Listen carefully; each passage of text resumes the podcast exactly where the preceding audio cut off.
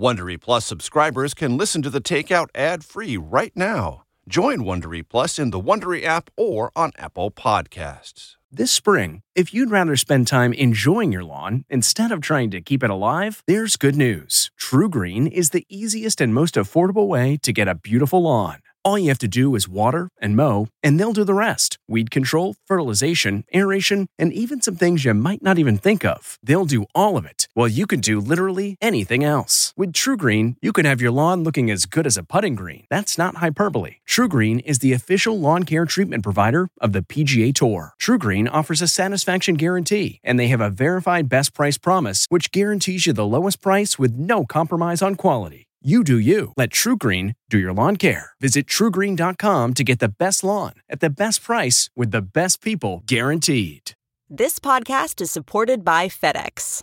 FedEx offers fast delivery, more visibility, simple returns, and weekend home delivery to 98% of the U.S. population on Saturday and 50% on Sunday. With FedEx, you get picture proof of delivery, ensuring you always know where your package is. Returns are simple with packageless and paperless returns. Plus, FedEx Ground is also faster to more locations than UPS Ground. See the FedEx service guide for delivery information. So, what are you waiting for? See what FedEx can do for your business. Absolutely, positively FedEx.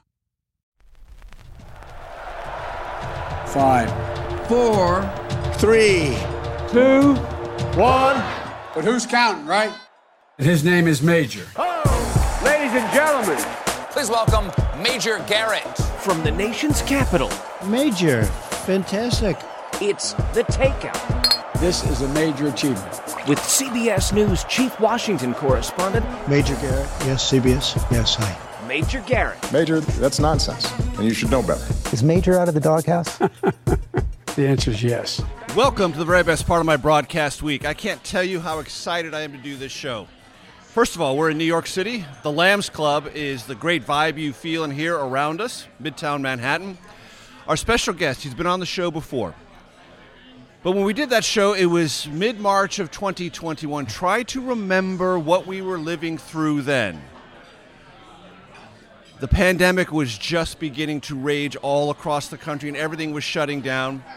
And we had a conversation then about comedy, about anxiety, about depression, about all the adaptations we were going through. We were such babies then. At one point of the show, I said, you know, we'll be back in restaurants in a couple of weeks or maybe a month or so. It was like a year and a half, folks. I'll never forget that show because not only was it great and in terms of content, but it allowed me to forge a relationship with someone who I have kind of gotten to know. He's probably less happy about that than I am, but we'll find out. Stop. Gary Gulman is our special guest. Ah, thank Again, you for having me. And Gary, I, it's great to see you in person. Yes, we pledged is, we would yeah, do this, this on really that show. We special, said we're going to yeah. try to connect. We're going to try to find each, and here we have. It's taken a while. I'm taken very, a while. Yeah, I'm very grateful, and it it feels like a day ago, but also ten years ago exactly. in in many ways. It's it's very confusing to the to the so, brain. So the reason we're in New York, we came up especially to do this show with Gary. He's uh, an engine of comedic brilliance and genius. Two parts of that engine right now: a new book called Misfit and a brand new HBO special debuting this week, Born on Third Base. Congratulations Thank on both. Thank you. Thank you. This was a this was a great year. Good year. Yeah, How are yeah. you doing? I feel terrific. I really I really do. I, I've this is the longest I've gone in my life without an episode of depression interfering with my with my life and my work. So I'm I'm in- incredibly grateful and and always vigilant, but I, I feel more relaxed about the the um, endurance and and how long I can expect to feel good. And that must feel like a genuine heaven sent or nearly heaven sent gift. Yes. I, I always used to say if I didn't have this ailment, I would be capable of, of much more. I would be I would be able to to stick to a schedule and do things and but I would find that I would have six months of productivity and then be undone for a three to six month or sometimes in the last case two and a half year Right. bout of depression and then the, the issue with that is you get back to work but you're so behind on so many things mm-hmm. including your life and and wanting to enjoy your life for a little while and then saying oh I have to I have to say write a new hour of comedy or I would, I've always wanted to write a book and and I was unable to commit to the three years that a book can take. Right. Because I didn't know if I would have th- three years of uninterrupted productivity and creativity and, and I guess mental well being.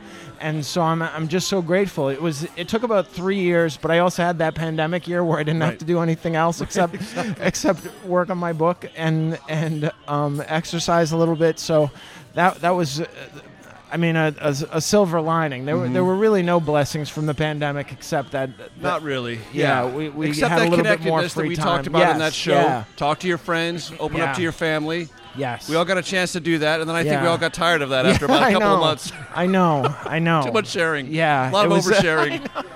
the era of oversharing. Yeah, it really was something. I want to ask you about your wife because we talked to you about your family back in March of 2021. You write about her lovingly in the book. Tell me a little bit about your wife and how Oh. crucial she has been to Oh. all of this arc of perseverance and now this great run of success. I am. I And peace. I, I, I love that question. People don't ask that enough because a, a depression is kind of a, a family illness, Family affair. like a lot of illnesses. But but I know it's- it. It can be really trying, and and so.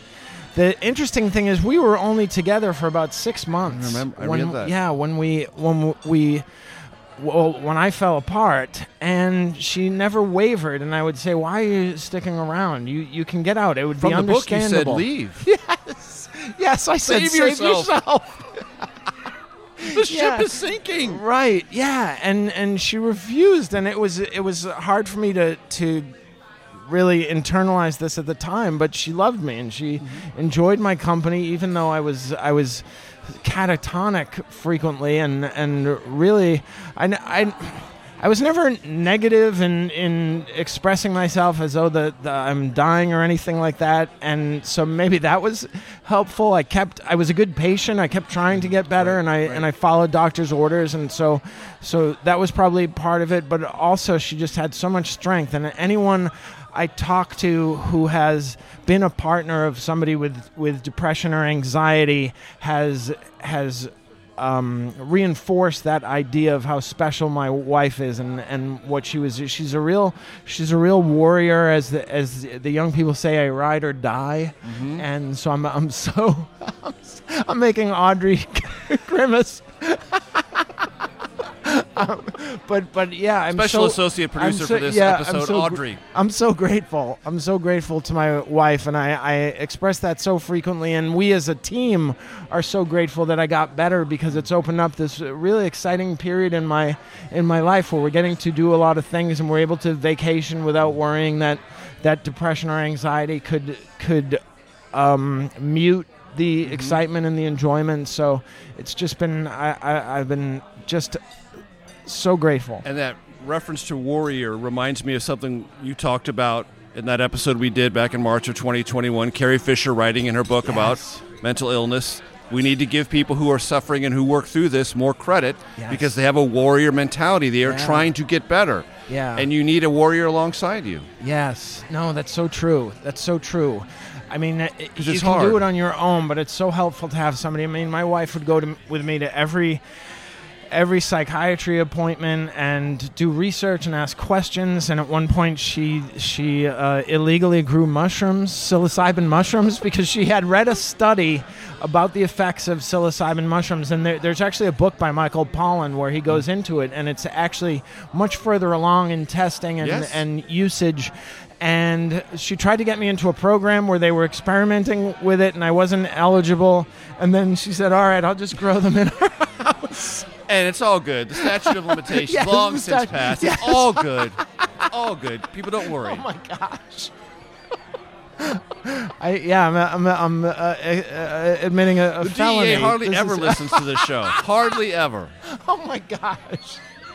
Wow, that's so good. Um, I'm sure there are many factors, but for those who are a gleeful to hear the bounce in your voice, the three-year run, to Yeah. what would you attribute this space? It's actually a time? six-year run. Six-year run. Okay. Yeah. What would I attribute to? I mean, A lot of things, I'm sure. a sure. lot of things. I mean, one thing that was that I had never tried before and was uh, dramatically helpful was uh, inpatient psychiat- psychiatric ward at, at Weill Cornell, uh, New York Presbyterian, in and also a treatment within that, which was electroconvulsive therapy, is which is that thing that everybody's afraid of, but is From one like- movie. Yeah, from one movie, but it's like the gold standard of treating treatment-resistant Mm-hmm. depression, which is what I had. I had a two and a half year uh, bout that didn't react, that that, that didn't want to uh, participate in medication or, Right. or a lot of other interventions, and, and but once the once the electroconvulsive therapy sort of rebooted or reset Mm-hmm. my system. Uh, medicine worked, and, Right. and so I Pathways take- were Yeah, reopened. yeah, the pathways were reopened, and and that's a great way to put it. And and so the medication works. The other thing was once you get to a level where you're where you have a little bit of energy and a little bit of hope, you're able to exercise, you're able to spend time with friends, you're able to do your work and and get out of the house and and that just builds on it and and so those are a, a lot of the things that I've been able to do to to maintain and and really even even strengthen it because I've I've I've been out of depression a lot over the years. I mean, six nine months at a time, but there it was it was uh, there was always a fear that it would recur, and also uh, I don't want to chance it by trying to g- get even better by adjusting my medication or Right. or adding a new medication or or something like that, and and so. That that has really been. I'm- I I mean, I keep saying grateful all the time, but that's become But that's my, the word. my refrain. You can't overuse it. Yeah. You can't overuse it. That's the voice of Gary Gulman. Lamb's Club in Midtown Manhattan is our host restaurant. Stay tuned for tech segment two. Segment two of the Takeout in just one second. Welcome back. Continuing our conversation with Gary Gulman here at the Lambs Club, Midtown Manhattan. So happy to be doing the show. So happy to see Gary in person. Um, Misfit, the book, is about you. Yes. It's about your life. I'm about halfway through it, but I came across something, probably the only thing that we actually share a childhood drama that circulates around a library book. Oh wow! Really? Yeah, you lost one and I lost one. you had a family drama. I had a family drama. You haven't checked out a book since. If you're, if I read the book correctly, I haven't checked a book out since. Wow. Yes. No, I, I I never checked out a book from the library at school again. I, I, I had a really good relationship with with the librarians at the Lynnfield Public Library in Lynnfield, Mass. And, Who and did not know of the previous scandal? yes. Luckily, they they weren't an in- interconnected universe. There were no listservs Yeah. back then. yeah. So so. th- I lost a No book. in- APBs out in- on Gary in- Gulman, in- age seven. Yeah, you'll you'll have to. Well, I'll just explain. In the in the book, I I'm forced to repeat first grade because my father has a has an idea that was uh, also just traumatic and and wrecked my enjoyment of, of school. And and I don't know why I feel the need to say this at 53 years old but it wasn't because I wasn't a good student. I, I was. I was in the I was in the top reading group which was called Sun Up.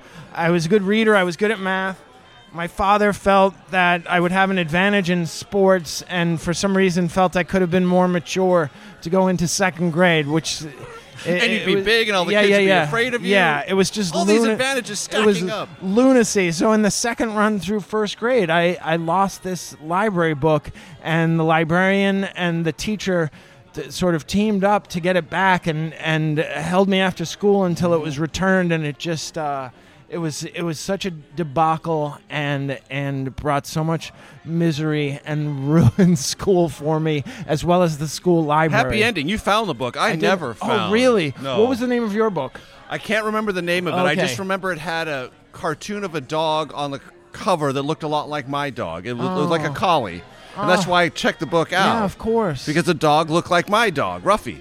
And I don't know what happened to the book. For, the, for all of my life, I have no idea what happened to this book. But it was a family scandal. my dad was furious. My mother was furious. my and it was was, very from upset. a very new kind of library back. It's not a thing that you would understand now, most of you listening to this. But when they put library books for school kids in a van, a mobile oh, library, Oh, yeah, they would yes. drive it around your neighborhood. Yes. It was a The really bookmobile. special, a bookmobile, really special thing. I checked it out from the bookmobile, so it was like a double offense. Like I was metaphorically urinating on this brand new innovation that was so wonderful to spread literature to children Yeah. all over the neighborhood, and I was disrespecting it. And Oh, it was a very big deal, and I've never found the book, I've never forgotten about it. And I've never checked a book out from a public library since. I buy all my books, which Oh. also is my way of thanking authors for writing them. Oh, yeah, yeah, Having yeah. written books I- myself, buy them. That's Yeah. much better. At, at a at a point, I get a little scratch out of it that way. See, One of the points I got to financially was the uh, financial comfortability to buy books rather than get them at the at the library. And I was a I was a library guy for a long time, but I I came across and it was probably on Goodreads a, a, a sentence that said uh, a book good enough to read is good enough to own or something like that. And I and I so yeah I buy I buy books and I I just uh, the the idea going into writing the book was that I had to do uh, justice and service to this to this art form Right. that has brought me endless joy and company and and relief from from loneliness over the years. So I, I took it very seriously, and I didn't want to.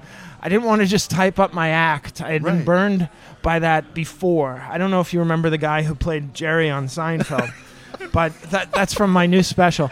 Um, uh, uh, but he he uh, put out a book. Who was that? Jerry Seinfeld. who was that put- guy? Yeah, he put out a book in 1993, and I bought it. And I was a library guy, but I felt I need to own a book by a great comedian, and it was just his act typed up, and I was I was outraged.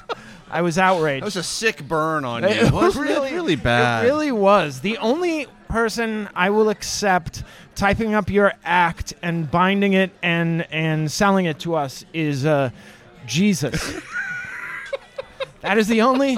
Otherwise, you write your own book. Right, and, exactly. And yeah. And there's one more of him than there is Jews in the National Hockey League That Hall is- of Fame. That is right. That is right. It is more likely to be the Messiah than to be a Jew in the Hockey Hall of Fame. Wow. That's also thank you. from the special. Thank you for watching the special. My word. Not once, but twice. Oh, Twice. yes. That makes me so happy. I am. It's got rewatchability. yes. Uh, I skate, to extend the metaphor ever so briefly, dangerously close to fanboying and slobbering all over you. So Oh, that's man. I'm I'm holding myself That- in emotionally at a so very me. I'm tense really, level. I'm really happy to hear that. I sensed it, but it's nice to, to hear it confirmed. Oozing out of every pore Yeah. of my body. Um, thank you, Audrey. Thank you. It's always good to get a joke, to get a laugh out of Audrey. Um, what is it about? Because I read this in the book Misfit. Uh, you were a class clown. When did you know? When did you start being a class clown? Were you first a class clown for your mother?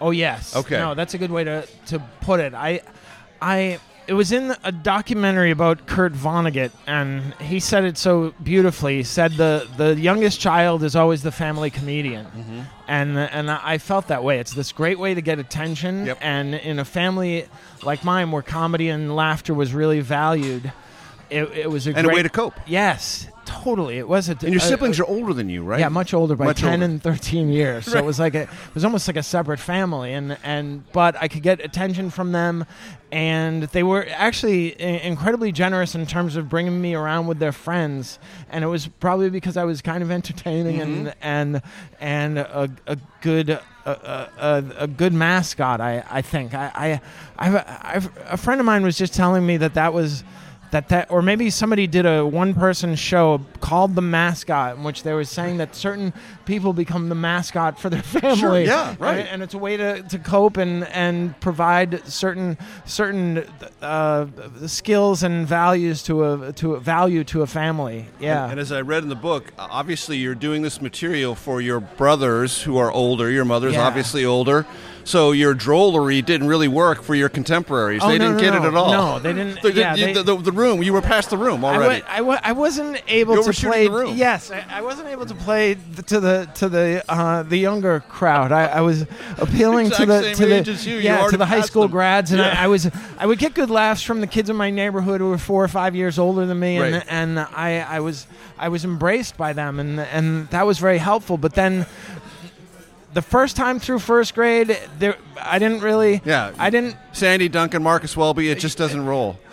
That was the second time through first grade, and then into into fourth grade. I remember I remember making making these references that were for that were for, teenagers and adults, and the first graders weren't into it. And also that that style of humor wasn't wasn't for them. They were they were still on duty and pee pee, Right. and I had moved on to I had moved on.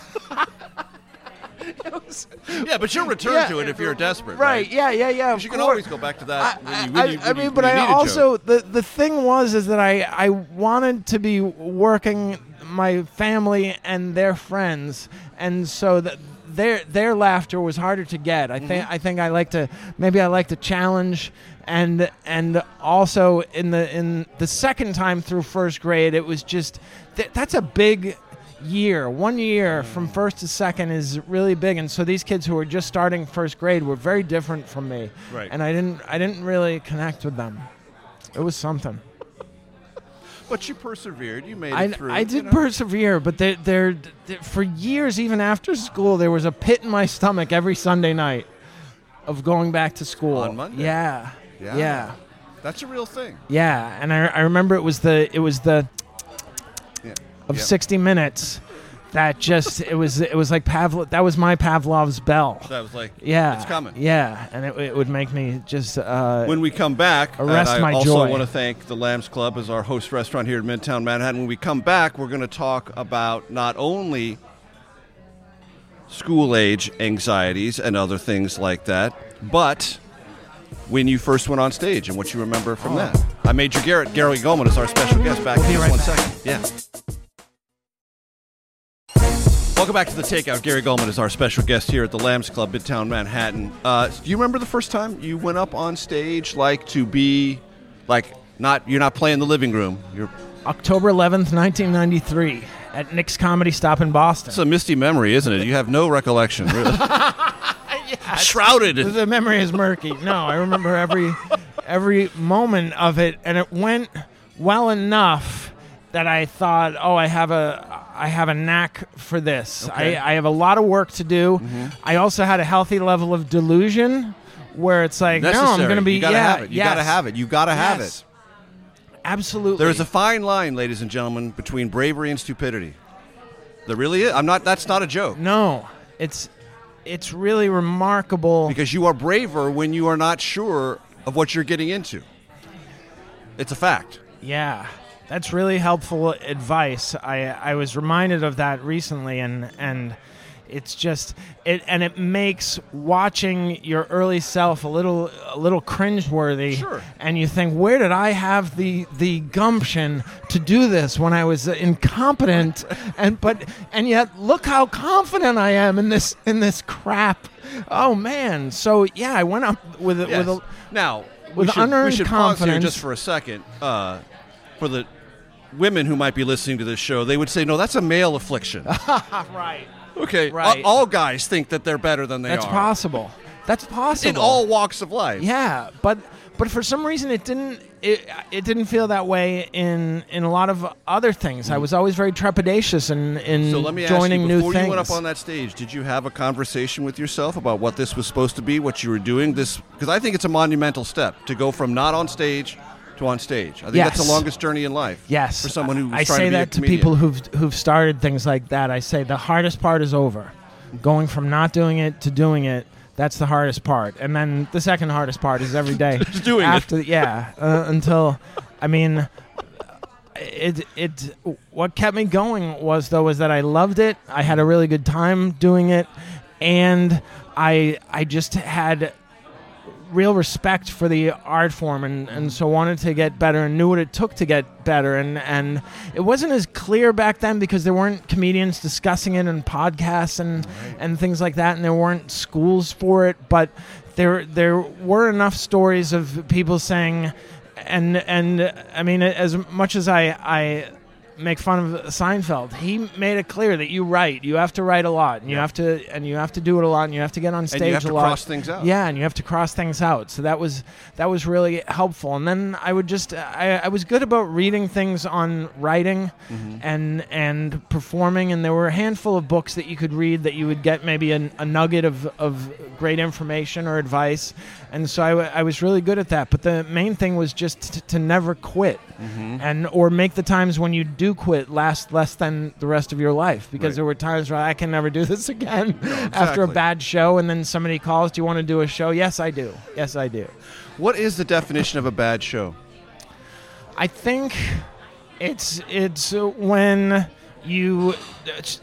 That's a great question. I I guess, of course, there would be a, a not a lot of laughs, Right. but but that's going to happen. But the night before, you're working the same Yeah, material same in a different jokes. city, and Yeah. there are laughs. Yeah. So it's not like you're. Yeah, and so I'm going to direct this towards uh, people who are are still at that point where a a bad show can derail them, and it's that um, you should not let the audience or the circumstances take away your self-esteem and mm. and your feeling that oh, I enjoy doing this. Whether they laugh or not is not always in your control, but you can do your best and and commit. And it's the other thing is it's also okay to acknowledge that you're not you're not comfortable or doing well. I mean that's incredibly vulnerable, and I, mm-hmm. and I, I think that's that's part of the aim of doing doing stand up is to try to give a little piece of yourself and make yourself a little bit a, a little bit vulnerable and more and more vulnerable if you if you can. The audience really connects with that and and Do you, appreciates do you still find that to be true?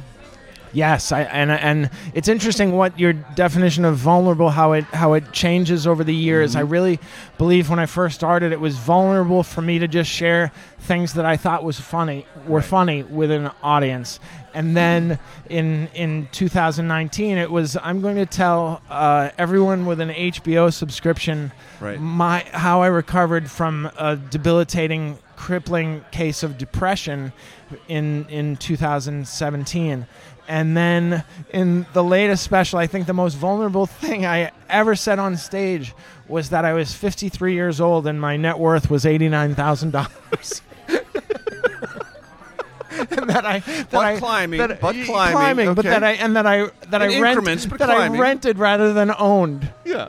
and and people will probably go online Two and check slicer. because okay, it's a two slicer, yeah, not a four slicer. yeah, You'll get that's it when you watch that's it. A, that was that's one of my favorite moments because I improvised that on on stage because I, I for some reason I sensed that the people were not that um, they didn't feel bad en- bad enough for me because my my toaster doesn't fit on the counter and they were they were thinking that it was a four slicer which like yeah it's the yacht of toasters of course it's not going to fit on a on a kitchen counter but I I can't fit a two slicer and the coffee maker Right.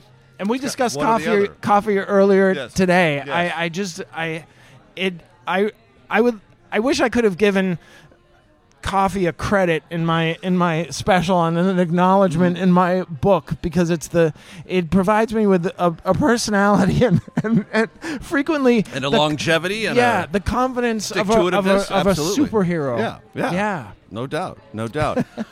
I don't want to dwell on this, but I do want to note it because you raised it in the book, Misfit. Uh, yes, your depression was debilitating; it was deep, but you write in the book you thought about cutting yourself. You were really, really down, yeah down. yeah And I want people to hear that, not because I want to dwell on it, but because I want to hear them hear your voice say, "Yeah, I was there. yes I saw that place, yes and I'm not there anymore." Right. I was I was suicidal and and had plans and ideas and and some half-hearted attempts or a half-hearted attempt in which I, I it's interesting that the toaster comes into play again. We had gotten this new toaster, the two slicer, and at one point at the at my wits end, I I don't know why I thought this would work, but I took the plastic bag that the toaster came in and I put it over my head and then as I'm doing it my head emerged from the other side of the plastic sleeve I was it's a Uh, it's a it's a sleeve. sleeve, and and I, I I mean you had to you had to laugh. It's, it's the darkest humor I think I've ever come across Oh, in the book. oh, that's yeah, it's so true, and it's and horrible, but it's, it's hilarious. horrible, but but it is it is hilarious, and I didn't know um, how people would take it, but but I remember in the in the book I, I said it was the shortest sentence in the book, which was funny. Period. And and yeah, I I man I, I and I had never told anybody that until I in effect told my auth- my uh, editor author. That that was a oh my gosh that made it sound like my editor wrote my book. And and if there's a, any any way to take That's that away because I need credit. Um and, and I don't want people to think that I I had a ghostwriter. Um but when I told my editor through the pages that I wrote that I had and But Gary I, Gulman wrote, ladies yes, and gentlemen. yes that I was expecting Capital G A R Y. I was expecting him to say, "Well, that's too dark," Hmm. but but he thought it was a, a really interesting way to start the book and let people know where I was when I when I um, when I moved back home to my mother to to uh, convalesce. right. Yeah. And to begin this therapeutic journey, which, Yes.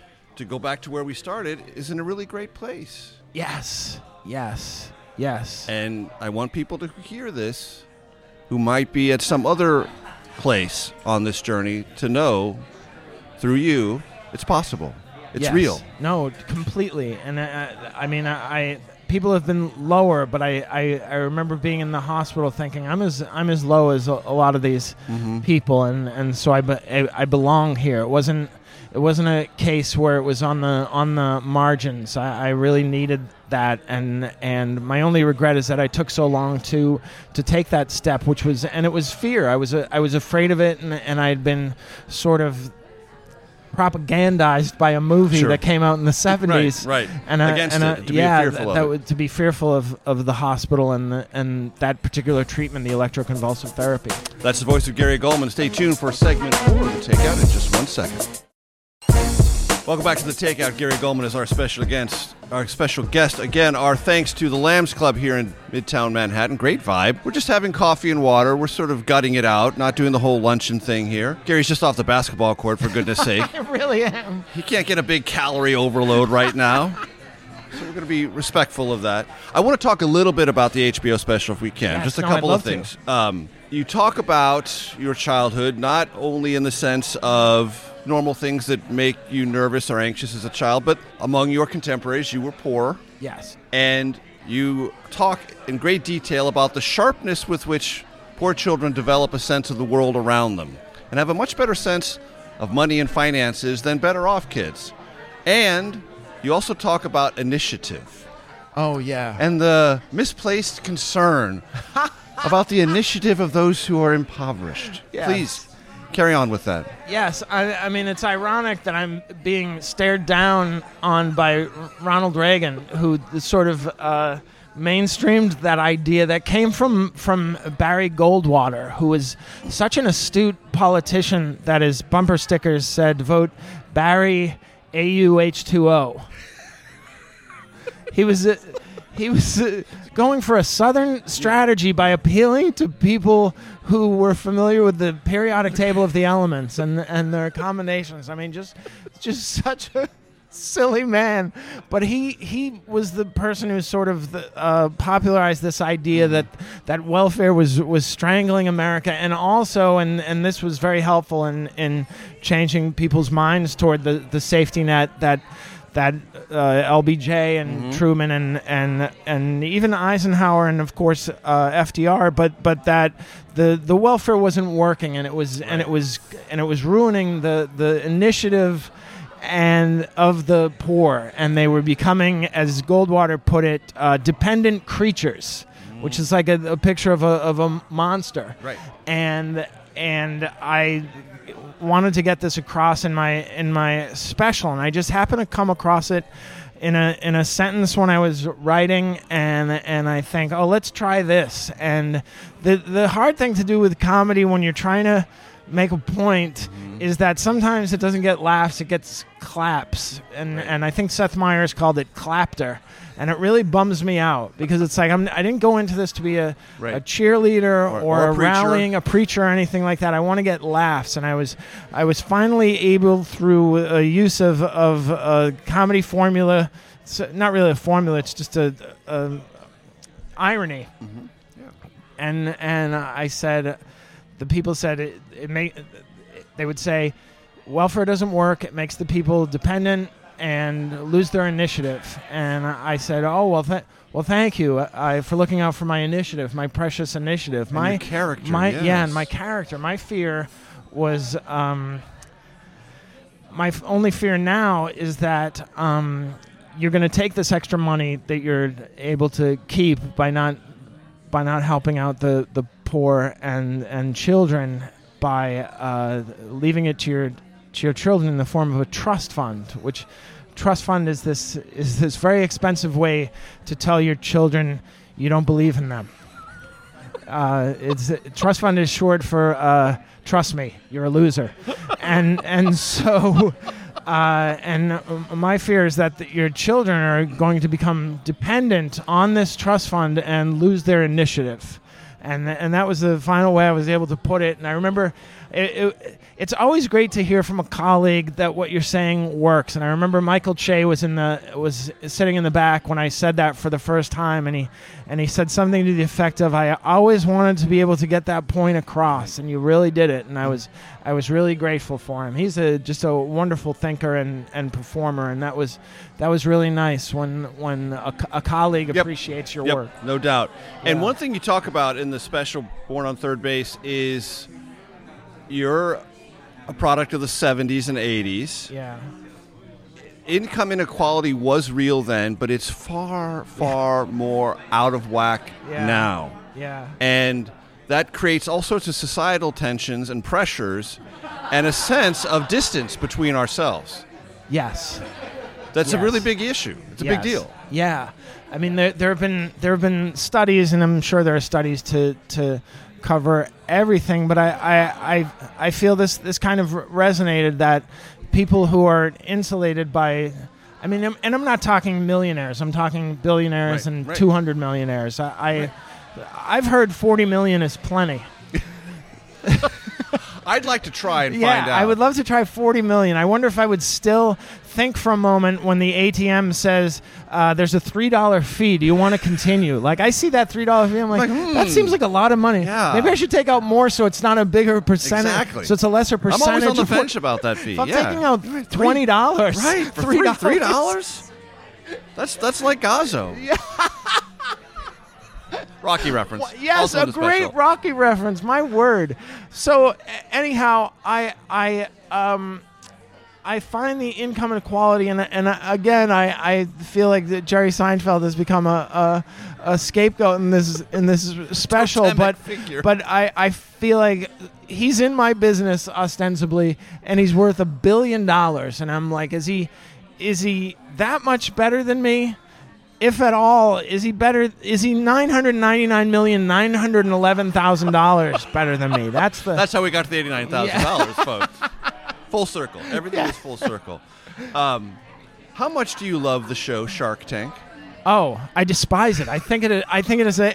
It is a despicable display, and I can't get over how many people find it so compelling that it's on just about all the time. Yes. It's it's runs for episode after episode after episode, and it is it is another example of this income inequality where it is so vast, and also just the the the lack of empathy that billionaires feel it's okay to force entrepreneurs to essentially dance for a small investment Right. in their life's dream, this thing they've put everything into. And and yes, there are success stories of Spanx and and I can't think of any other, but but uh, most of these people are just humiliated Yeah. or derided by these people who aren't that much that, that I don't think they're that clever. I, I feel like without exception they all caught lightning in a bottle and they walk around like they invented lightning and the bottle, and it and it, and it yes,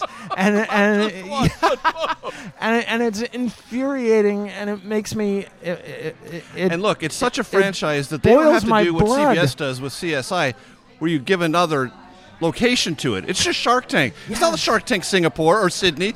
It's just Shark Tank. It's ubiquitous. point. It must the franchise is so massive. Yeah, so little to make, and I understand that there is a, uh, it's a, it's a Jungian thing where where the, the Jung said that there's a Cinderella story in every culture, cultures that never intersected, and there's a Shark Tank. It seems in every economy, there's a version of that show, the predator, dragons, yes. and and it's just, and I and I say in this special, but I want to reiterate this: I would rather be in a Shark Tank than on Shark Tank. I would rather take because I, I, I a, a, a, a mako shark or a great white shark will not take as much of your equity when when they eat you alive as as say the Shark Tank sharks, the Mr. Wonderful. Laughs and finance. That's what we do here at the Takeout, ladies and gentlemen. So concludes this episode. Stay tuned for the Takeout Outtake Especial. We'll see you next week.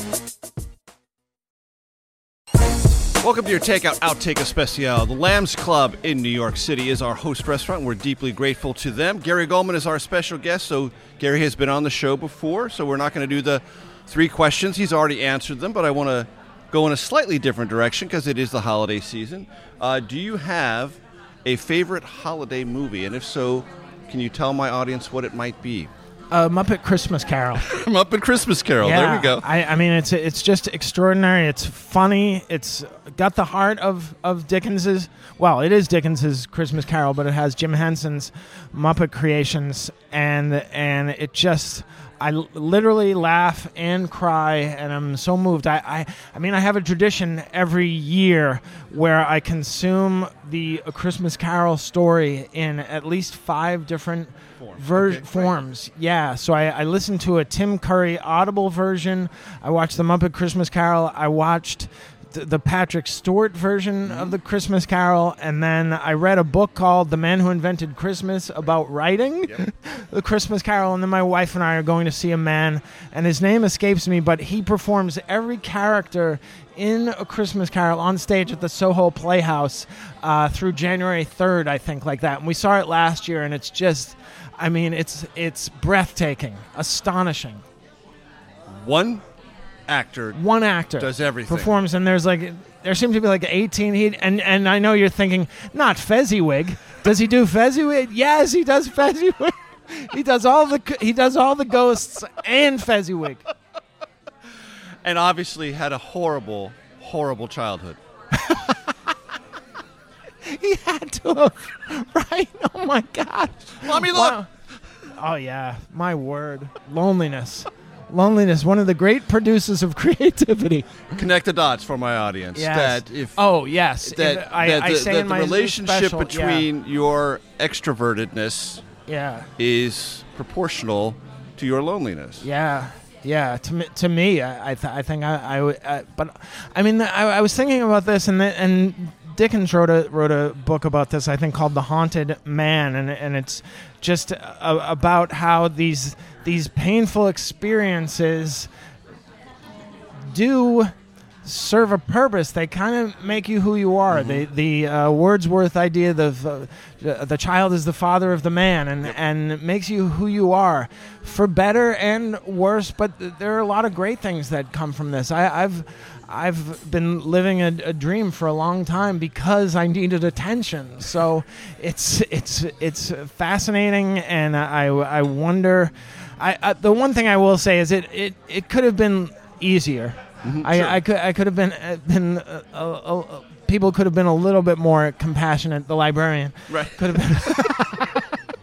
the librarians in our life could have been a little bit Yes. nicer uh, about it. The nature of kids is to lose things, whether it's mittens or hats or coats Or- and library books Or, or Yeah. teenagers and driver's licenses. I won't go into any more grisly detail about that. But anyway, um, you mentioned something when we talked in March of 2021 that I want you to repeat for my audience because I found it profound then. I find it profound now. A quote from Samuel Beckett about failing. Oh yeah, yeah. I mean, the problem with this quote is it's been co-opted by tech bros. But is that right? Yeah, yeah. Oh, my, no. I, I wanted to use it as the epigraph to my book, but my editor said it's it's been ruined by fr- guys in frats. Oh, or nice. the guys from frats. Yes. Um, and and so. Well, but, at least I at least at so- least tech I- tech bros can can fall back on their ph- philanthropy because they're so generous.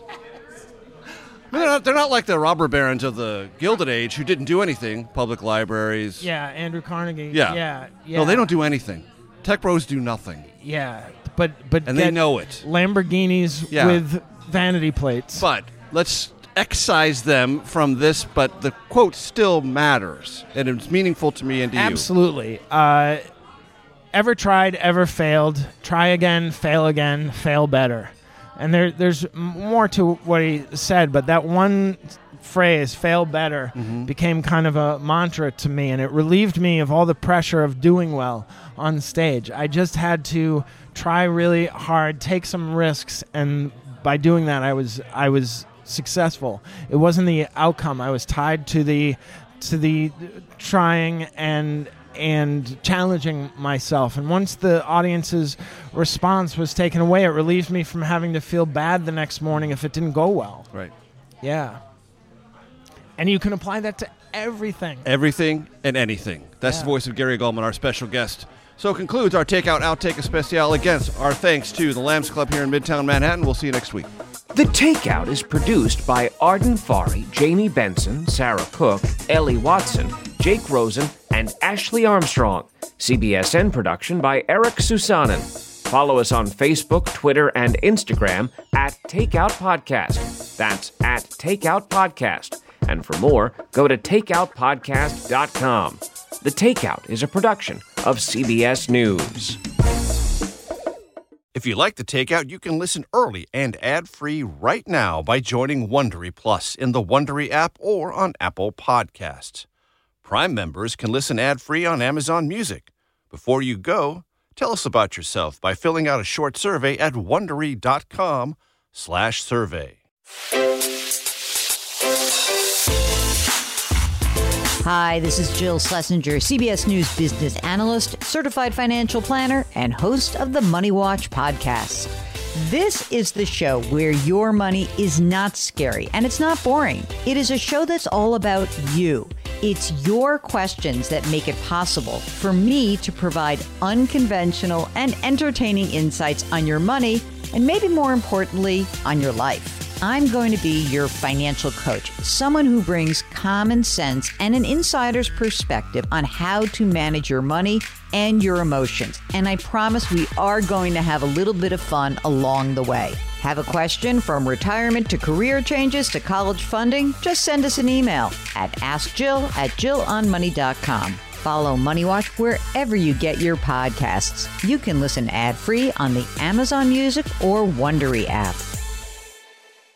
I'm CBS News correspondent Major Garrett, host of the podcast Agent of Betrayal, the double life of Robert Hanssen. During the Cold War, FBI agent Robert Hanssen traded classified secrets to the Kremlin in exchange for cash and jewels. In the podcast, you'll hear from Hanssen's closest friends, family members, victims, and colleagues for the most comprehensive telling of who Robert Hanssen really was. Binge the entire series now. Agent of Betrayal, the double life of Robert Hanssen is available on the Wondery app, Amazon Music, or wherever you get your podcasts.